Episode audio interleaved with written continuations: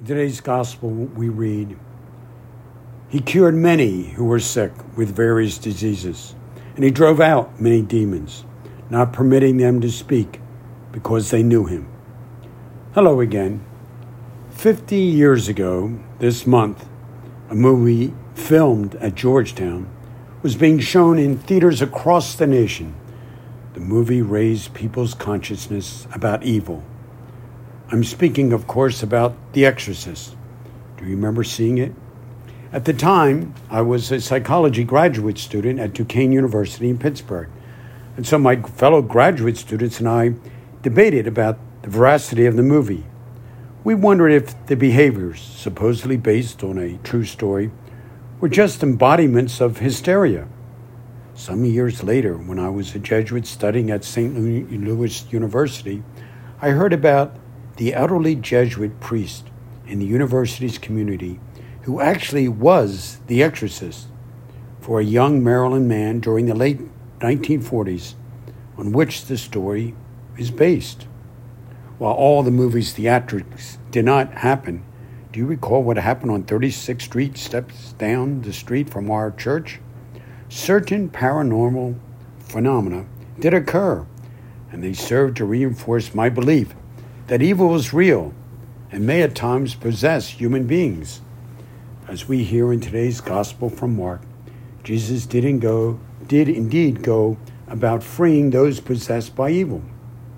More frequently, however, both in Jesus' time and our own, Evil is not manifested so much by possession as a disordered force which may influence us and tempt us.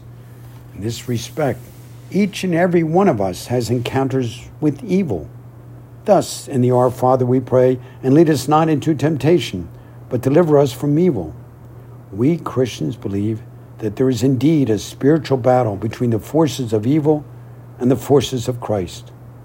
One author describes this battle in terms of being stuck in a parking lot, as he writes, quote, It is noticeable within me and other people of belief that good spirit moves us away from the spiritual parking lot, of remaining paralyzed with the fears of not having enough gas, flat tires, darkened headlights, and burnout batteries.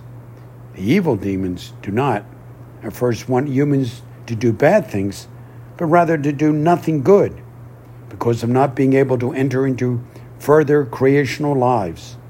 Little by little, inch by spiritual inch, we can be convinced of a do nothing bad, but nothing good either.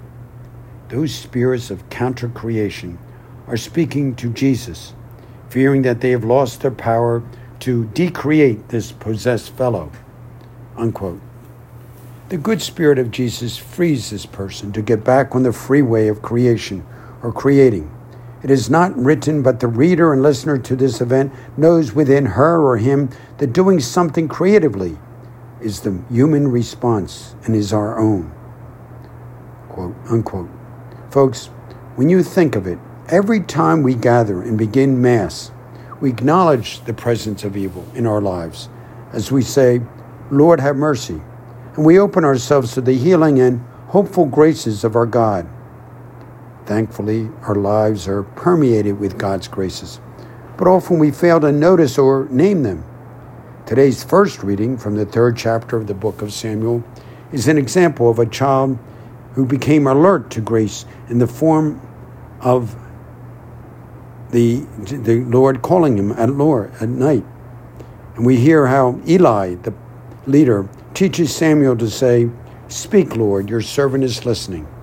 As the story of the child Samuel relates, during the night, Samuel heard a voice calling his name. Confused, he ran to Eli, thinking it was the priest who had called him. Eli, discerning the divine origin of the call, instructed Samuel to respond, saying, Speak, Lord, for your servant is listening. Three times Samuel heard the call, and three times he went to Eli, demonstrating the persistence of God's attempt to communicate with him. Finally, on the third occasion, Samuel responds as Eli instructed, and the Lord reveals himself to the young boy. The Lord's message to Samuel is both powerful and impactful, foretelling significant events for the nation of Israel. Samuel's obedience to God's call becomes a turning point not only in his life, but also in the history of God's people. Next to today's homily link, you may find a link to the song Here I Am, Lord, written by Dan Schutte and sung by John Mac- Michael Talbot. Folks, in reflecting on the stories of Samuel and the ways in which Jesus overcame evil, let us be inspired in the face of evil to cultivate a listening heart, always attentive to God's call. May we embrace the persistent and loving voice of our Creator, responding with faith and hope and love, obedience, and a willingness to be used by our God for His divine purposes. As we do so, we can trust that, like Samuel, our lives will become a living testament to the faithfulness and transformative power of God. Amen.